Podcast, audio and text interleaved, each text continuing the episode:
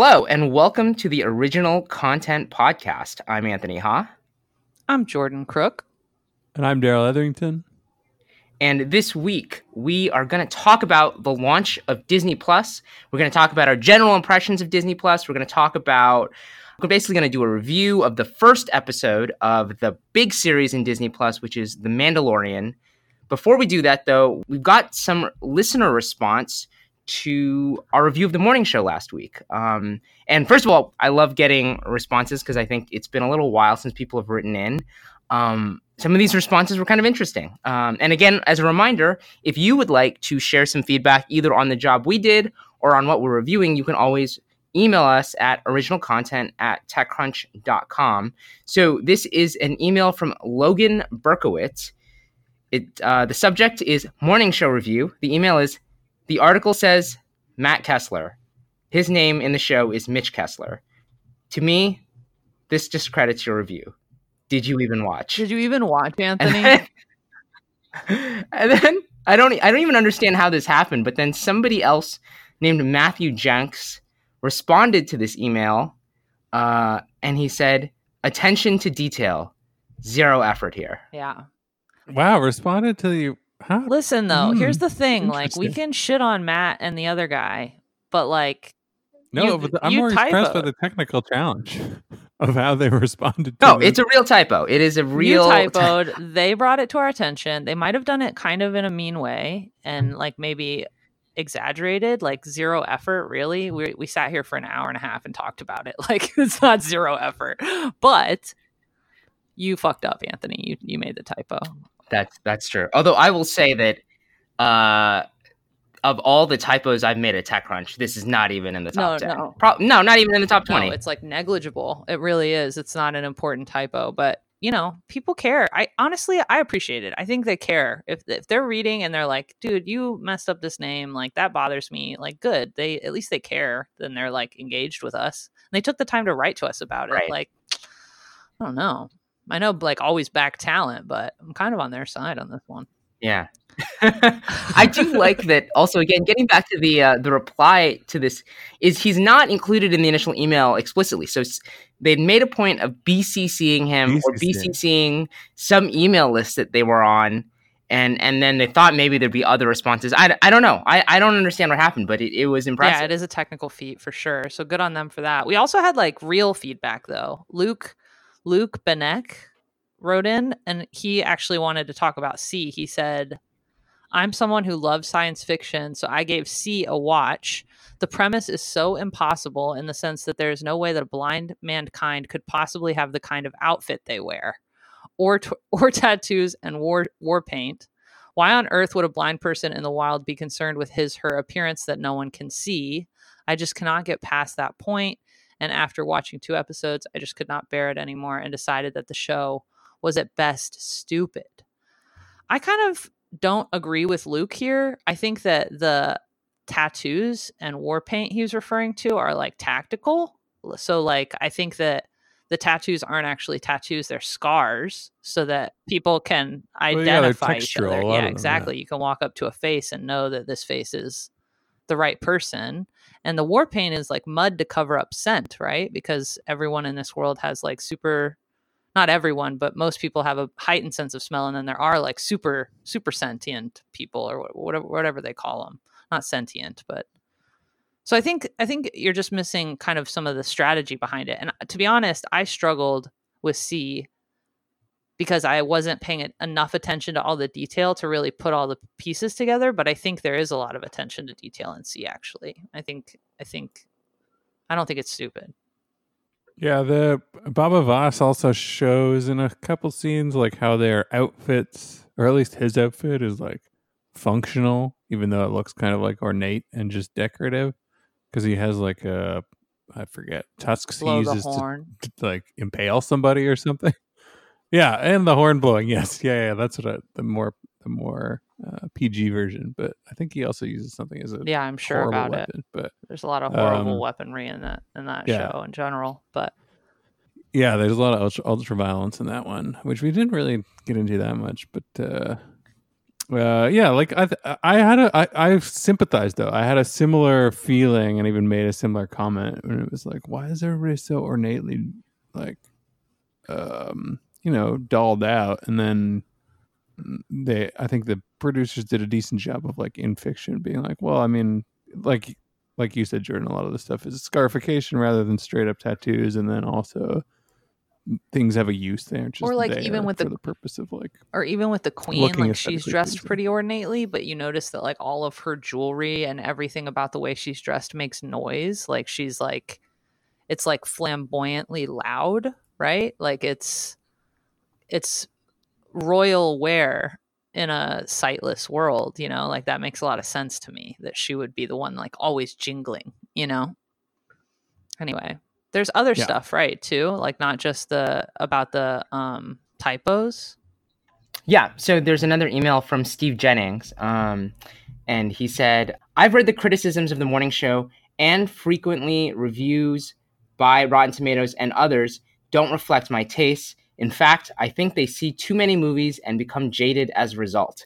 I think the acting is excellent, and I find the story very contemporary and well written. Thumbs up from me. Yeah, I th- we, I think we all said that like maybe the critics were slightly too harsh because it's not like your cookie cutter sitcom dramedy for network TV. It definitely isn't. It's it's cut from a different cloth than that, but it's not quite HBO. So I think we agree with you that the critics were a little too hard. Yeah.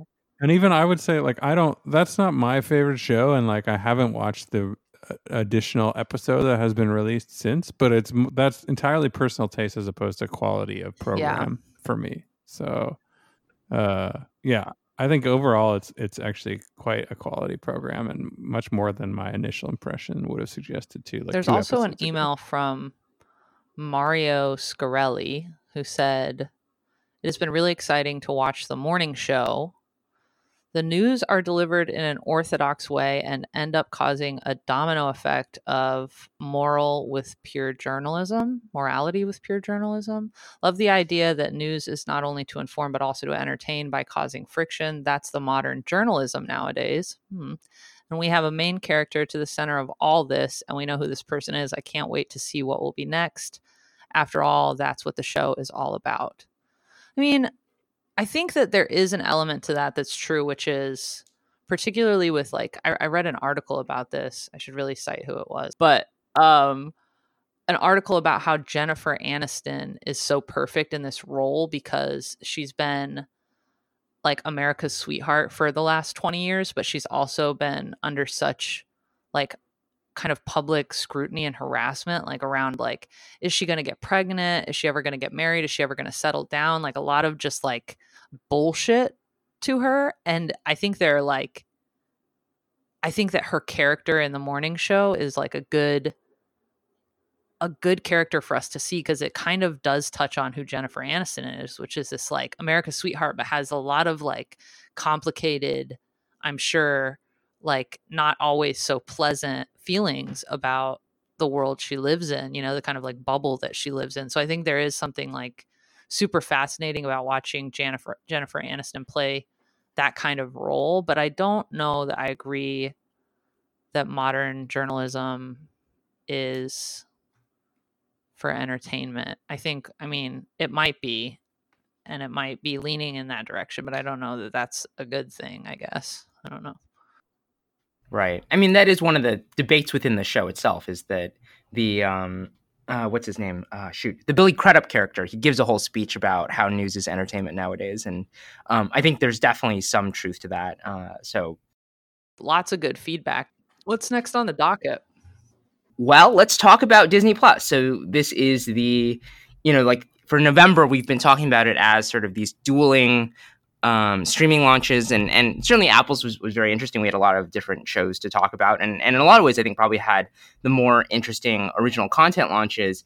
But in terms of just getting people's attention and getting people to sign up, I think Disney Plus was the big one. Apparently, they've gotten um, 10 million signups within the first day, um, and and you know the the service is now live. Uh, we've all played around with it. I, I, also went to a press event last week where some of the executives kind of talked about their plans for it, their vision for it. So I'm just, you know, let, I'm curious what you guys think of it overall, even, you know, Mandalorian aside. You can go ahead, Darrell. I, I have some thoughts, but I'd like to hear what you say first.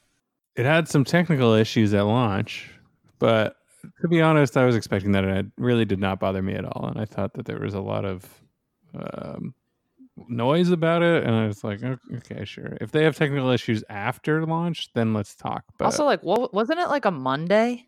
It was uh t- Tuesday. Uh, Tuesday. Uh, Tuesday. Yeah, it's like a Tuesday yeah. in the middle of the day. Like they solved it by nighttime, didn't they? Like, what was everyone's problem? Pretty I don't much. understand why there was like my. I had a phone call with my sister, and I was telling her that I was like watching the show, whatever, and she was like, "Didn't that like have a bunch of like problems and it like didn't work and was totally broken?" And I was like, "Why do you know about that? Like, what?" you know what I mean? Like yeah. that's just so weird to me. People really it was weird. Out. It was a it was a fairly big story, and there was a lot of press about it. And then, and to be fair, though, I mean, that had no effect. And then the the ten million number had tons of positive effect for them. So I don't think they're sweating it, but it was a weird. it was a weird collective like freak out over this thing that like, what? Why are we all freaking out again? like, I just, I, I don't feel like anybody had any perspective on that one. It was weird. I, I will, I, I mean, I agree that ultimately, no one cares. There were probably a couple of people on the product and technical team who had a very stressful Tuesday. Um, but other yeah. than that, I don't think anyone at Disney is going to care about that a week from now as long as it doesn't happen again. I think one of the reasons people sort of made such a big deal is because there's been so much buildup to this.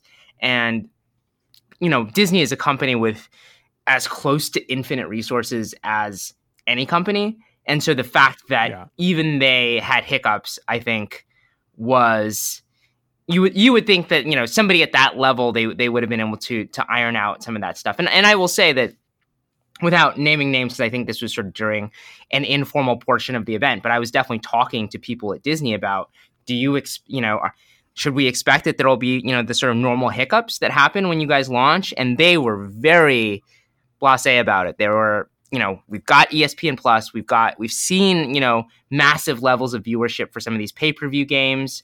Um, Right. Like we understand volume, you silly child. We got it. Right. and uh, that turned out not to be entirely true. I think it turned out to be true enough that like overall now you go on, it runs very smoothly and beautifully, and this is like this is very high quality video too. Um, but uh, they didn't quite come out of the gate running. Yeah. Yeah, that makes sense. Especially if a lot of these people who are on this beat were like at that event or similar events and they were making these kinds of claims, then it's like I can understand the reaction a bit yeah. more, right? Because it's like, no, but this is explicitly in contravention with what you said about how this would go. So, so I have like other thoughts about Disney Plus. Like I it's it's weird because like part of me, a smaller part, the minority of me is like really amped and really excited and had a blast last night going through and like creating my list. You know, like I literally went through like everything and like went through and added all the stuff that I would want to watch. But I actually like didn't want to watch any of it. That's the thing. It's like oh, interesting. It's like I went and added every Disney movie, every Pixar movie that I love, like all of the like Disney Channel original movies like Zenon and Brink and stuff that I watched as a kid and would like love to see again and like the Marvel movies and the Star Wars stuff and I went and like added it all and then I was like but like when do I actually want to watch The Little Mermaid?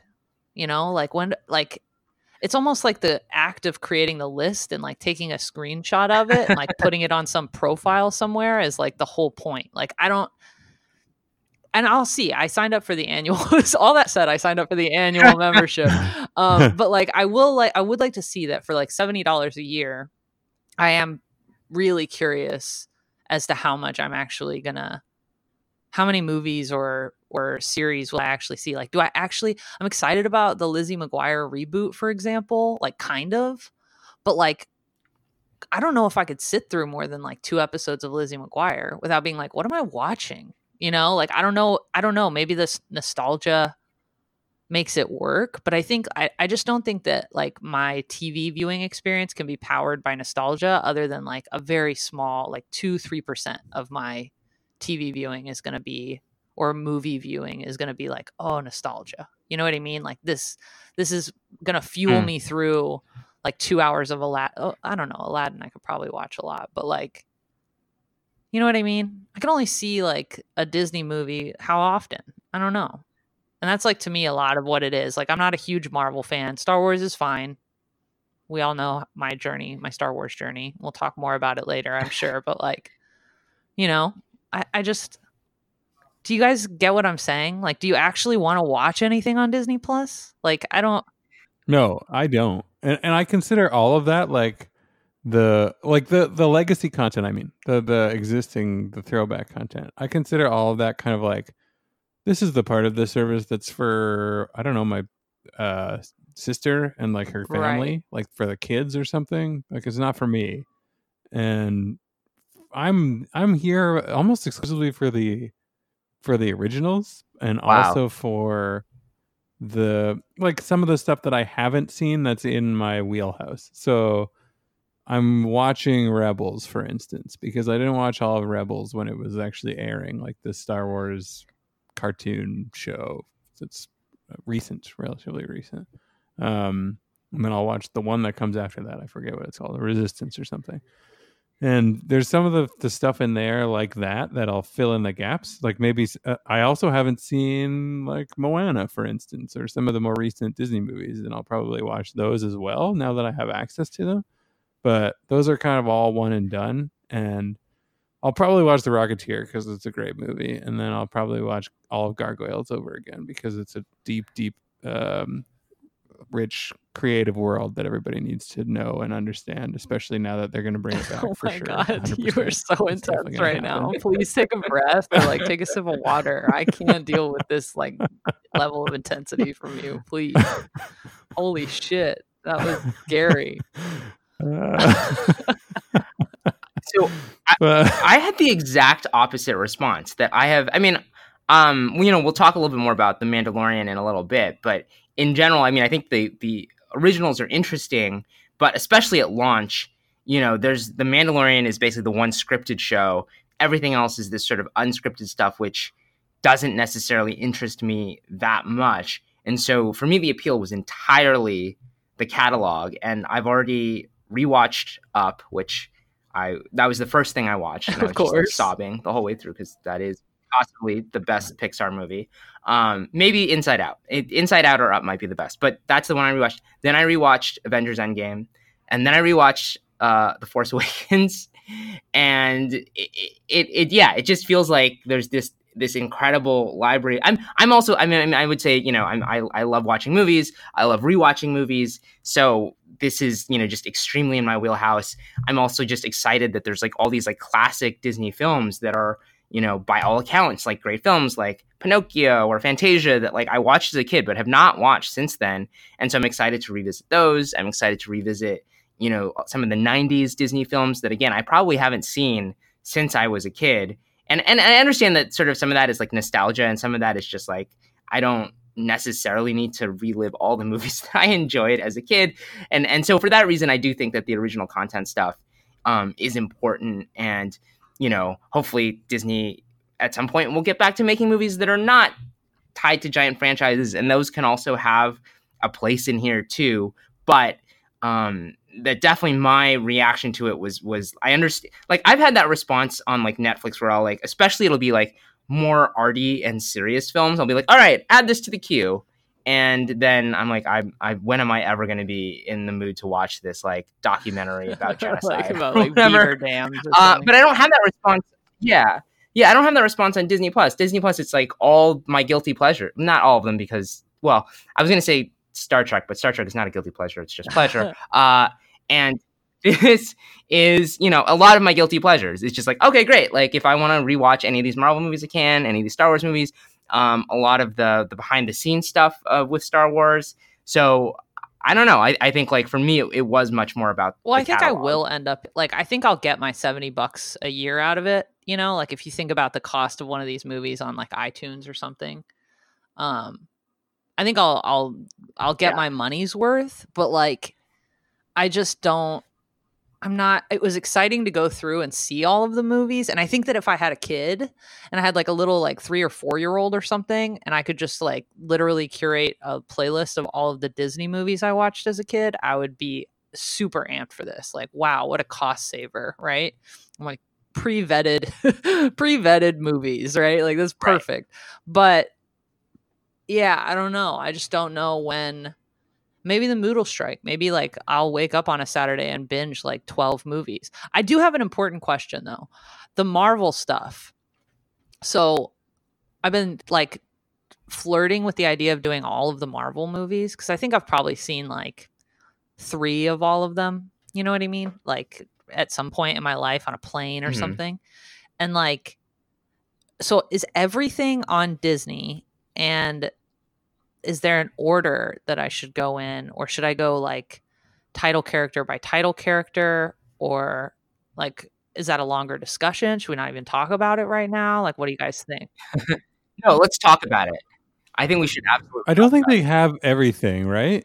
Some stuff's still locked up with some of it. the Yeah, deals. but primarily with Netflix. So basically, if you have Disney Plus and Netflix, you can you can. I think you won't be able to see the Spider-Man movies because those are owned by Sony. But otherwise, um, and I'm not sure about the Hulk movie. But like there are like a few small exceptions, but you can basically watch everything if you have the combination of Disney Plus and Netflix. And I think by a certain point next year, if, as long as you have Disney Plus, you'll have everything. yeah, and Hulk isn't canon with this MCU anyway. Oh, good. I mean, I meant the Edward Norton okay one. No, even that one's not though. No, right? it is. Oh, I thought that wasn't part of this cinematic. Robert Downey universe. Jr.'s No. in it. Yeah, wake up, Darrell. Get Oh, your head out I of don't your know. ass. What? So I've seen it, but I don't remember it. Well, the good news is you can see Marvel's Inhumans. That's true. if I like, do you think I would enjoy doing that? Like Star Wars was like an easy one because there were all the cons, but then there was the pro of like it's right up your alley. It's actually like just space heroes. But like I don't know if this is even up my alley, you know? What what I would say maybe is is watch. Well, so there's a couple different things you can do. One is you can just watch the first Avengers movie and just see if you like it. And like if you don't like that, the odds that you're gonna like anything else are, are not very high. Okay. Yeah, that's true. That's a good list. But- Other than that, I mean, I I, do think that like some that, that there are people where you could literally just watch all the movies with Avengers in their title, and you'd miss some of the in jokes, you'd miss some of the character stuff, but you would still fundamentally understand the story. It would be a very satisfying experience, and it would only take you know eight hours as opposed to forty hours. but you'd miss some of the best movies because the best movies aren't those movies. Yeah, I'm definitely like everything that you just said to me was actually insulting. Like it kind of made me mad. Like you'll miss some of That the was for that was for somebody else You'll miss some of the in jokes. Is like, what the fuck is the point then? Why would I even watch it? Like, what are you talking about? right then then do it i would say start start with the first avengers as a litmus test just be like do i like this and then if you don't and then if you do like it then you can just watch um basically if you go on wikipedia or something we'll, we'll get you we'll get you a list which and you should watch we'll all, get you your order. we'll watch all the movies in chronological order don't what you should not do is like watch all the iron man movies and then all the captain america movies and then all the because i think yeah, that's going to be really confusing. It's going to sort of jump around in the chronology. Like, if you want to do everything, watch it in the order it was released. yeah, and it'll be tiring too to watch like three Iron Man movies in a row, and then like, you know what I mean? Like, Right. I don't want to do that. Right. But it'll Yeah. also, like, the thing is, like, the third Iron Man movie, like, ties into the first Avengers. And so that's why you kind of Right. got to watch Yeah. them all um, if you're going to do it that way. That's part of the problem why I can't like just g- jump in. There's no jumping on point. They're like, I tried to remember I told you guys I tried to watch uh was it Infinite War Oh, yeah. Infinity War. Yeah. or something, Infinity War. like the scene opens and it's like a bunch of people are dead and there's some dude that looks like an alien and I don't know what the fuck they're talking. They're like in a different language and shit. And they're, I'm like, what? This is not the start of a movie. I don't know what is going on right now. Uh, yeah, that one follows r- basically right, off Right. of Thor. So Well, and yeah, and it does feel like by the later films, it's this. It feels almost like you're watching an episode of a TV series that happens to come out a few times a year and cost hundreds of millions of dollars each time. and each episode is yeah gigantic and long. Got it. Okay. I will say that all the movies. I mean, I I don't. I think there are like lots of critiques about the Marvel Cinematic Universe, but on a movie by movie level, the movies are pretty good. And so, as long as you you pace yourself Yeah. properly, it'll be a good time. and with the exception of the early. That's right. but they're fine. It's just probably not worth your time to watch or anybody's time. I have one final thought. My main thing is just UX issues. Like I don't find I don't know how you can resume watching the stuff that you were watching. You have to like literally manually navigate to that thing and then Right. click it again. As far as I can tell, so there's, There's no, no way to show continue like, hey, you were watching. No, there is a continue Not that watching. I not that I can find. Where? Let me see. Okay, I'm opening Disney Plus right now to see if uh if I have a continue watching in here. I couldn't I couldn't find that and I couldn't find like a watch next for like the stuff that I had in progress. Huh. I remember seeing it continue watching when I saw the demo on an iPad. I swear you're using the Apple TV. But yeah. in the browser. Uh, I've been using the iPad app primarily. Yeah, because if I look at the iPad app, which I just did, I still couldn't see any. But if I go into Oh. Yeah. Apple TV, like the you know the native TV, it'll suggest the next episode of whatever I was watching in the Disney Plus one. So if I want some kind of resume feature, I can't get it through the native app or the native web interface. I think the Apple point TV is app. that like the folks over at Netflix or the folks over at Disney and HBO need to hire a fuck, uh, couple of the guys from Netflix to get their UI and UX. yeah, and Apple too. I mean, Apple isn't there yet. Netflix has basically set the standard, and everybody else should For just real. copy it. Like, what are you doing? Unless They are legally even Apple from copied doing the skip intro Like, thing. Did you notice that? Yeah. Smart. Yeah, Yeah, but and smart. It doesn't work Like, as well, but they- yep, that's it's- what. it's a Do great it. idea. Why not? Yeah. You know, it works. We love it. I love that skip intro button. To Anthony's earlier point, though, the, the actual quality of the streamed video is very good in the Disney app, in my experience. So I, I like agree. that. Um, I, most of these most of these services get that right. Apple gets it really right. Like their their the quality of their stream video is very very very high. But like there's and there's some though like Crave is a Canadian one. I'll just name and shame them because it's so bad. Like they're terrible at it. Their content looks like garbage, and it's almost like why even bother having this uh, if you're going to present it in that I mean, to be fair, you've said a lot of so. nice things about Crave too. So Well, it's good in that it collects a lot of content in one place. It's bad in that all of that content looks so bad that you're just like, why am I even oh, bothering? you win some, you lose. Before we move on, I think we I, two other things I wanted to mention were that I did watch. So there are some of these unscripted series. The one that I watched was The World According to Jeff Goldblum. Did you guys watch any of that? I just saw it be Oh, I watched that. at me, but I didn't fall for it. any of that? I didn't take the bait. it's very Jeff Goldblumy. Yeah, it's yeah, it really is. What is the premise? I think the, format? premise Tell is me. good. It's kind of like, like they basically just say like, hey, what's a what's a regular thing that is interesting to Jeff Goldblum, I guess, or, or however they actually source the ideas. But like the first episode is about sneakers, and so he just like goes to a sneaker conference and talks to some of these like sneakerhead people, uh, including collectors, vendors, and like a custom shoe maker guy.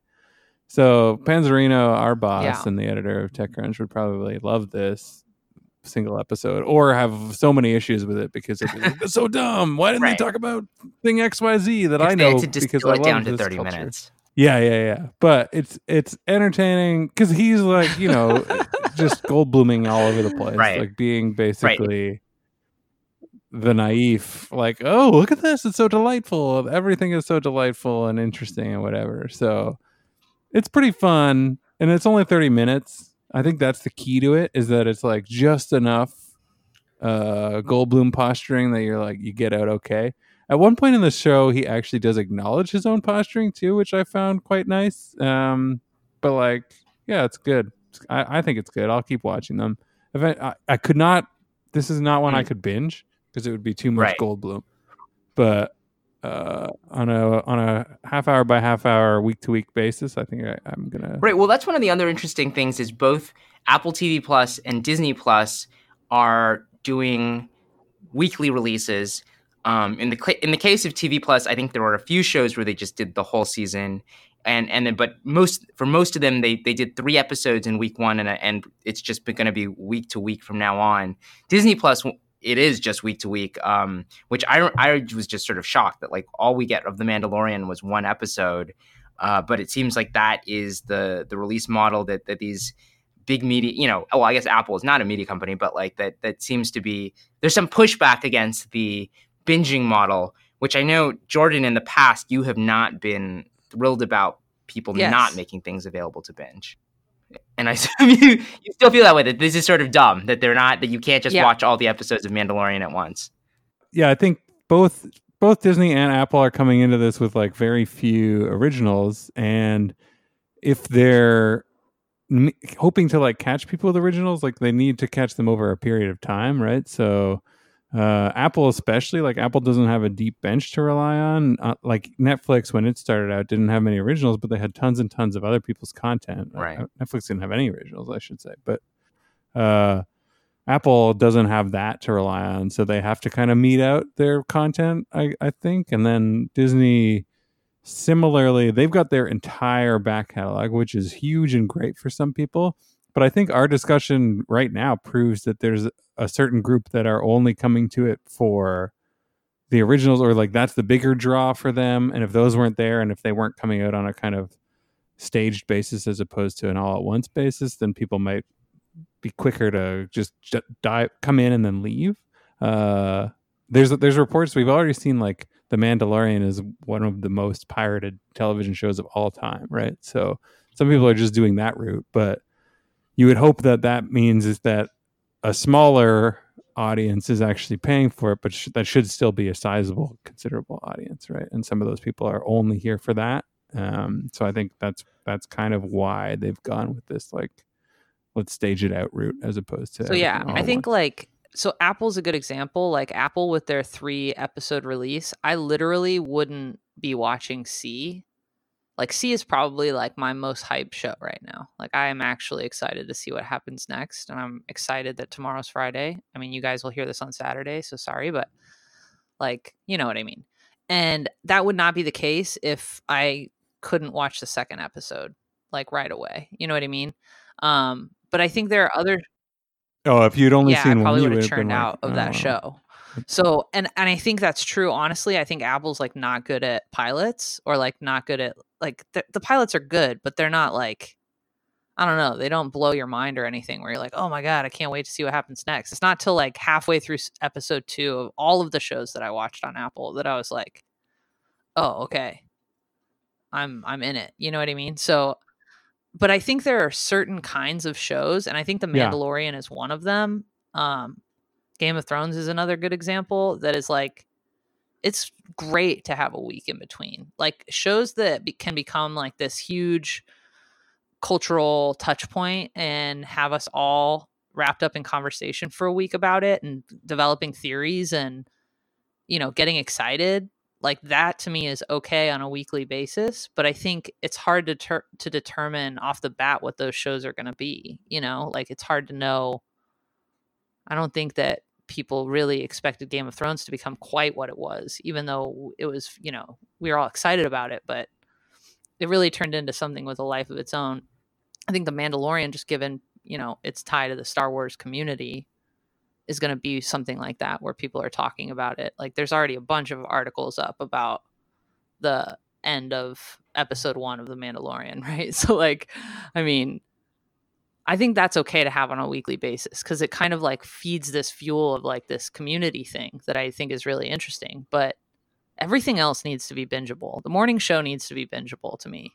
Like See needs to be bingeable to me. I don't think there's like you know i could see a world in which See could go weekly but Yeah, I, I fell off of like morning show. I think probably Yep. because of that reason. Like if it was all there, I probably would have just burned through it real quick. But the but now I I don't know. I'll I'll probably return. well and i it, think what a lot of people will do and what they do already my mom does this all the time with shows she waits for the whole like she doesn't run the risk like i do of getting spoiled on the internet immediately and she will wait until an entire season's out and binge it like i think you know be really easy to just wait like I, there's no rush to see the morning show Yeah. for me you know what i mean like there's no big conversation happening around it tomorrow so Yeah, there's not a lot of spoiler talk. Yeah, so like what on a weekly why basis. wouldn't I just wait until I can watch it all at once? Because it's not sticky enough to have me coming back once a week. You know what I mean? It just feels disjointed.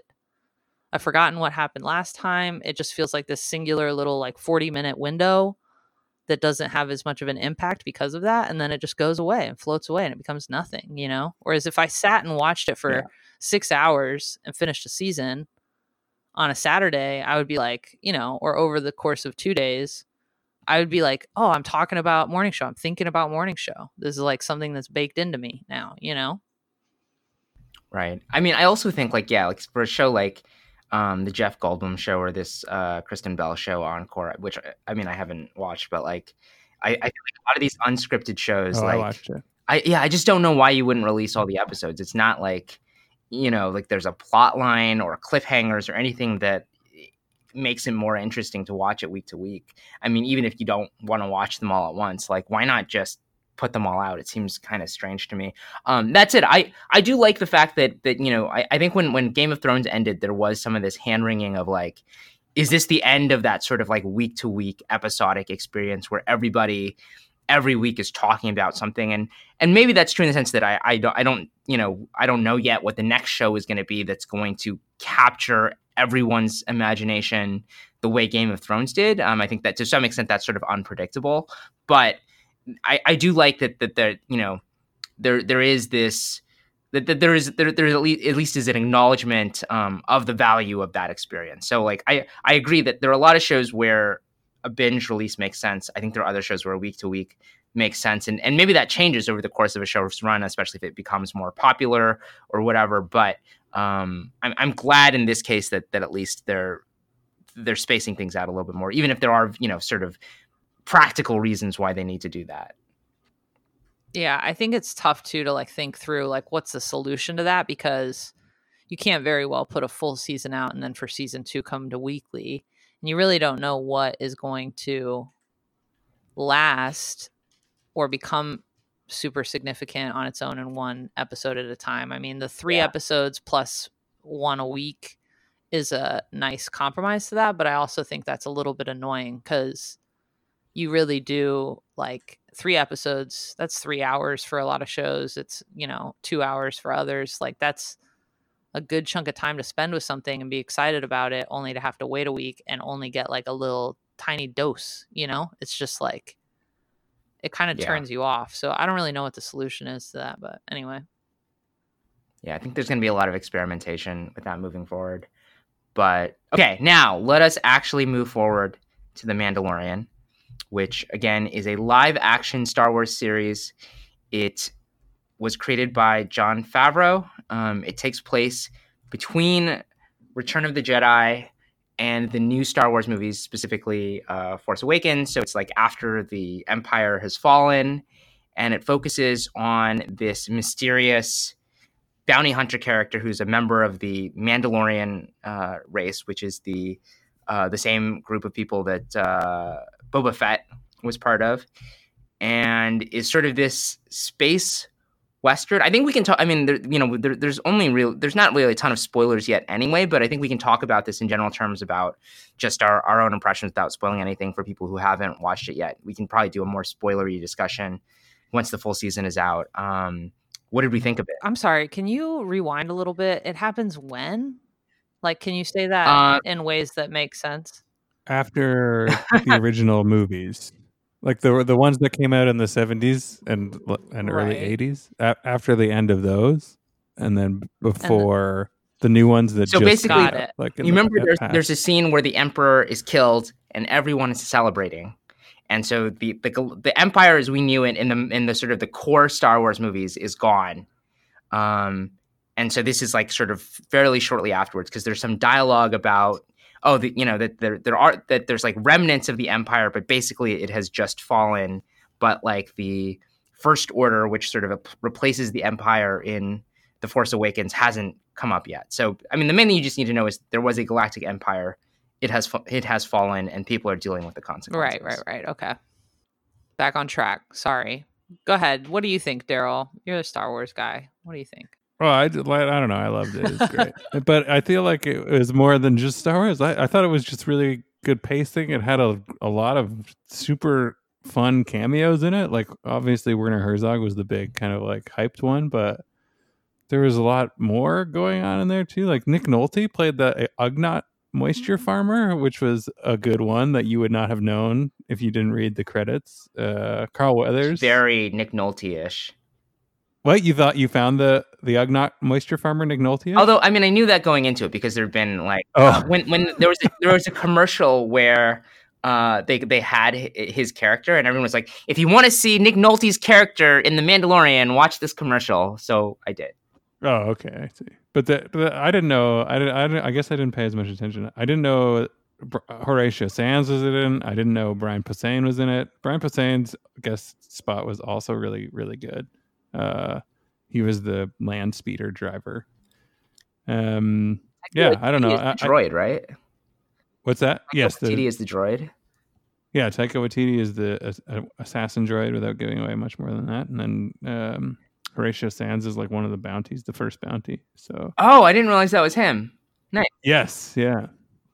Uh yeah, they were all good. They brought uh, uh, like because there were so many actual professional comedians in this, I think it brought uh uh accessibility that has not been present in a lot of the rest of the Star Wars series since maybe the original trilogy. And some some of the stuff that that was in the newer series too, but like it was a lot of the stuff that I like most about um Star Wars, and a lot of the stuff that I like most about the Favreau Iron Man, man, Iron Man, Iron Man, man. Which ones did he Man? do? He did Iron Man two. one, right? He did one and two. And two, yeah. And he he was like the guy who created the signature kind of like the style.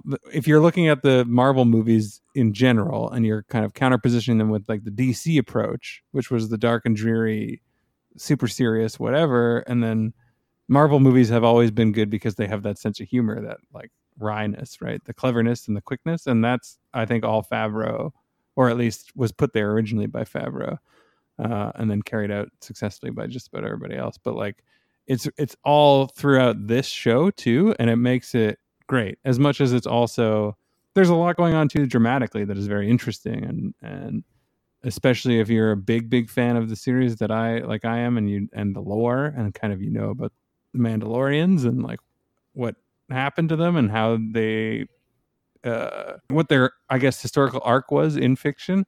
That's also super interesting. So I, I just thought it was great. I thought it was like super engaging, uh, super uh, entertaining throughout the hour or so or whatever it is, and and uh, it's one of those ones where it did it was not a false start. It was not like something where it's like it's a slow burn. I gotta wait and see what's going on. It was like I want the next episode right away. To me, Jordan, when you were talking about it, I thought like, yes, this is the kind of show you do that with. Like you go weekly because it's it's a big enough draw to get people coming back.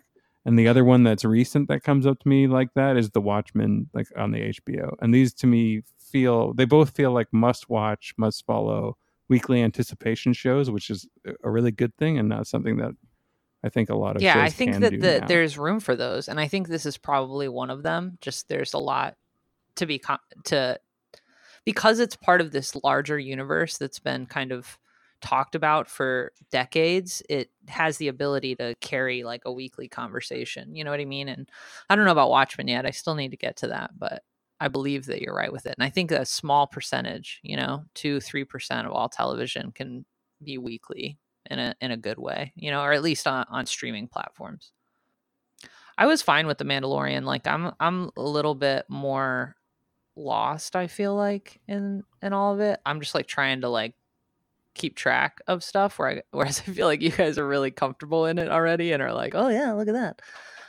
We probably also read like ten articles about it before we watched it, so that may have helped. Yeah, yeah. So I was I came in like kind of just a little cold. I knew we were watching The Mandalorian. I knew that had something to do with Star Wars, and that's when I when I started watching. But I really enjoyed it. Like I I I had fun. It felt like sitting down to watch a Star Wars movie, honestly. Like for me, you know, one of the new ones. So I really Yeah. enjoyed it. I think it has that. It, it really does a good job of fitting in in that way too. Like as much as it's uh, a Favreau joint, and like stuff like the the Brian Posehn guest spot are, like don't feel distinctly Star Warsy. They feel more a bit too more too real to exist in that world, but like it also still simultaneously feels like it is within the universe properly and like ex- you can see like oh those stories are told in the same universe as like the modern ones the movies that are that are on right now and that are you know the last one that's coming out in december like they don't seem uh dissimilar enough to be happening in totally different separate universes but i do like the fact that it is it feels very different at the same time partly because the, the stakes yeah. Are a lot lower that there's no sense yet at least of um some sort of you know, galaxy. Yeah, like the fate of the galaxy yeah, exactly. And and I think like when when Rogue One came out, I actually wrote um, a review for TechCrunch, which was about the idea of like being excited about these spin-off Star Wars movies, the ones that didn't tie into the, I guess what Disney is now calling the Skywalker saga.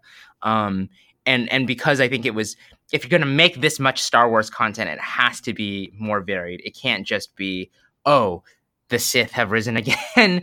a chosen Jedi has to fight them. Like you, have to come up with with other stories, and and that like, um, you know, there, there was this sense of that when people talk about Star Wars, that there's this wider universe. I mean, that idea of the expanded universe of all the novels and everything that has sort of been pushed out of the canon, but that that you know there's there's so much happening that isn't you know the main storyline but what we've actually seen in the movies is entirely this, almost entirely this this big storyline of the Skywalkers and Jedi versus Sith. And so I think TV really feels like the opportunity to explore something else. And and so even though I mean, I think if you sort of analyze the pieces of the Mandalorian, it, it is very much just like, okay, what if it was, you know, a bounty hunter character from a western, like the man with no name, you know, from the good, the bad, and the ugly, or whoever, and in space, and like that's it. Like it is very yeah. simple in that sense of like the setup is is like, eh, and and then you, but you know, and and he's sort of amoral at the beginning, and again, without getting into spoilers, I think it will not surprise people to know that there will be sort of an awakening of his conscience as as the as the series goes on. To what extent that makes a difference, uh, we, we, genuinely don't know yet. But um, it, it it is this sort of very classic Western story. But just by putting that in the Star Wars universe, it feels really fresh and different. Yeah, it's it's classic Western, but it's also like uh, the that arc that you're kind of alluding to, like when we see him in the beginning and he kind of like rescues that bounty, but it turns out he just wants the bounty for himself, right? It's like this that feels like a character we know very well because we have ha- had so much time um you know and and kind of like immersion in like the Boba Fett type uh, story, right? Of someone who looks identical to this character on the outside because wear the same armor or whatever and you know uh, if you're a Star Wars fan, like you know, like his whole thing is he's just cold as ice. Like he's he gets the job done. That's all he does, and there's no conscience involved or anything like that. So I think they're playing with that too. Like the, the they're playing with the trope of like a classic simple cowboy story in a really really good way, well executed way, and then they're also playing with like here are all your assumptions from a Star Wars universe perspective. If you have those assumptions, right? I don't think that's required for viewing and for enjoyment, but I think it's there in a way that doesn't exclude like newcomers to to the audience either. I don't know, Jordan. Did you find that was like a problem, or like that you were lacking anything mm, because you weren't necessarily think... so familiar with like you know?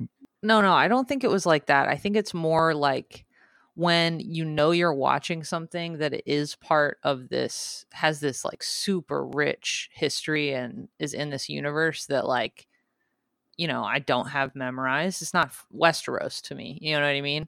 So I think you're just always looking for what you're missing.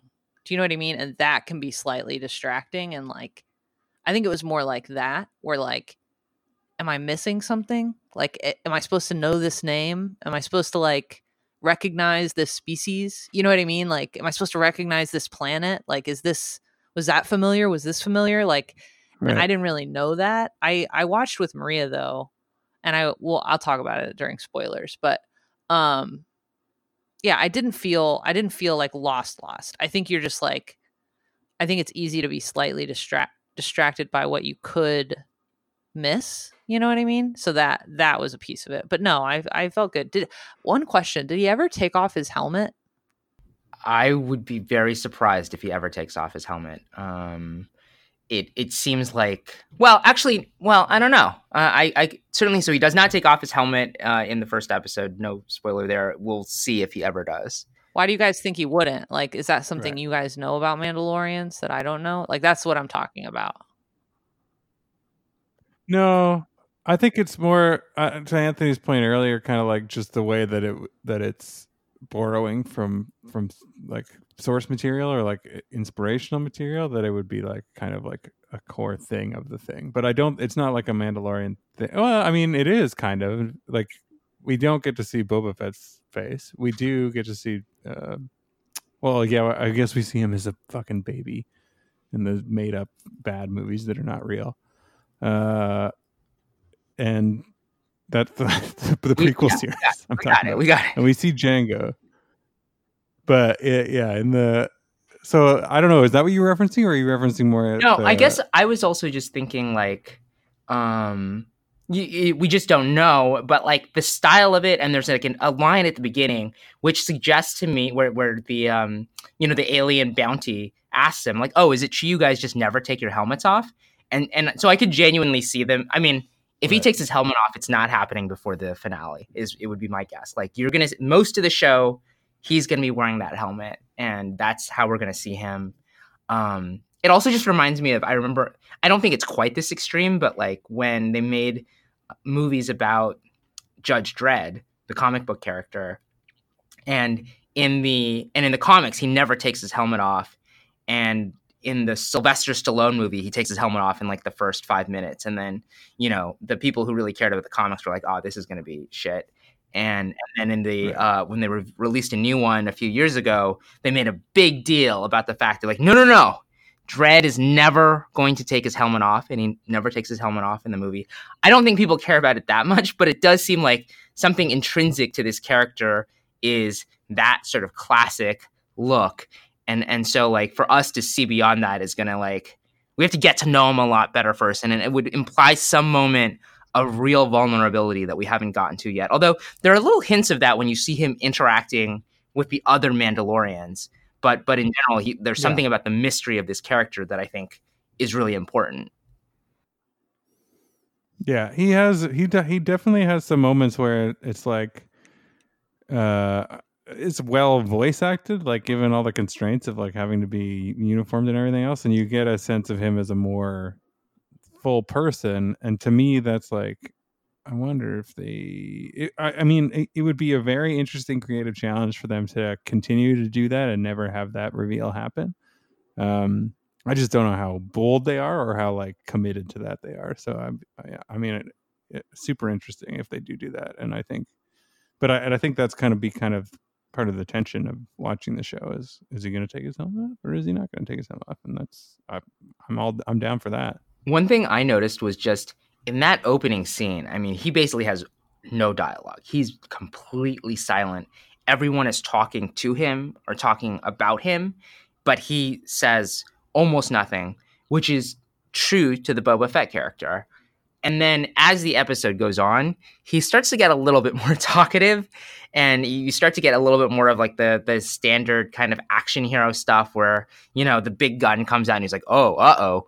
And and you know, like yeah. jokes and and and you know, and and I think frankly like that's kind of necessary because if it was really this guy who said nothing for hour after hour, It'd be really hard to carry a show. uh, yeah. I was a little disappointed, but I understand why they did. I think that's probably the right choice. But it was nice that at least at the beginning, it was just this like complete blank wall.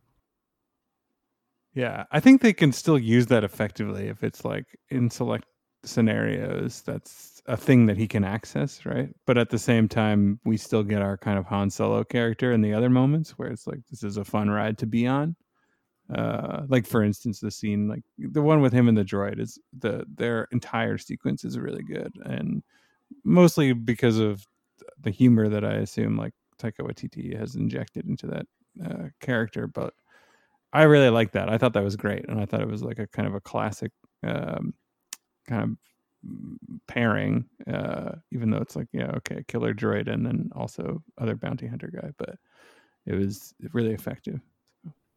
I hope that they continue to do more of that and don't go like too far in one direction or the other. I'm I, like I'm just glad they didn't go with like the oh you all wanted to see a Boba Fett show, so we just made a Boba Fett show, and he's just kind of like the impassive killer the entire time. Yeah, I think that would have been really hard to to pull off. Um, so it sounded. I mean, Jordan, did you want to talk a little bit about spoilers too? Oh, do we not want to do that? I'm fine either way. I mean, I, I was just thinking, you know, in the same way with the Apple shows, because it's like mid, it's only we've only seen one episode. There's not that much to talk about in spoilers, so people. I was just gonna say, since I've had nothing to really contribute, I was just gonna say that the end. I don't have to share what it is, but the end of the first episode. You know, Maria is a Star Wars person and like watched Star Wars growing up the whole time, and I wasn't obviously, and she really started freaking out at the end. That's just what I'll say. That that like clicked me in and was like, okay, Star Wars people are amped on this. I mean, not that they weren't, but that was like the proof in the pudding moment. Do you guys know what I'm talking about? Yeah, I know exactly what you're okay, talking about. cool. I Yes, Darrell, yeah. did you have the same response? Yeah, I mean, it was. I don't. It wasn't because uh, it's hard to talk about without spoilers. But like when I was thinking about it in the frame of reference of like the overall. Uh, first, at first, I was like, "Oh, what the hell?" And then I was like, "Wait a minute! Remember the the sequence of history in this fiction." So at first, I was really blown away, and then I was like, "This is still super interesting." But Yeah. for a moment, I was really on the wrong path here, where I thought I this was something Maria that was too. couldn't possibly be. So, uh, but still exciting nonetheless. yeah, yeah, yeah. yeah, yeah, yeah. Still super exciting, yeah, and like uh, and more more interesting questions Yeah, after that. what's this It's all like, about? Oh, I wonder. For But sure. yeah, Did you feel that way, Anthony?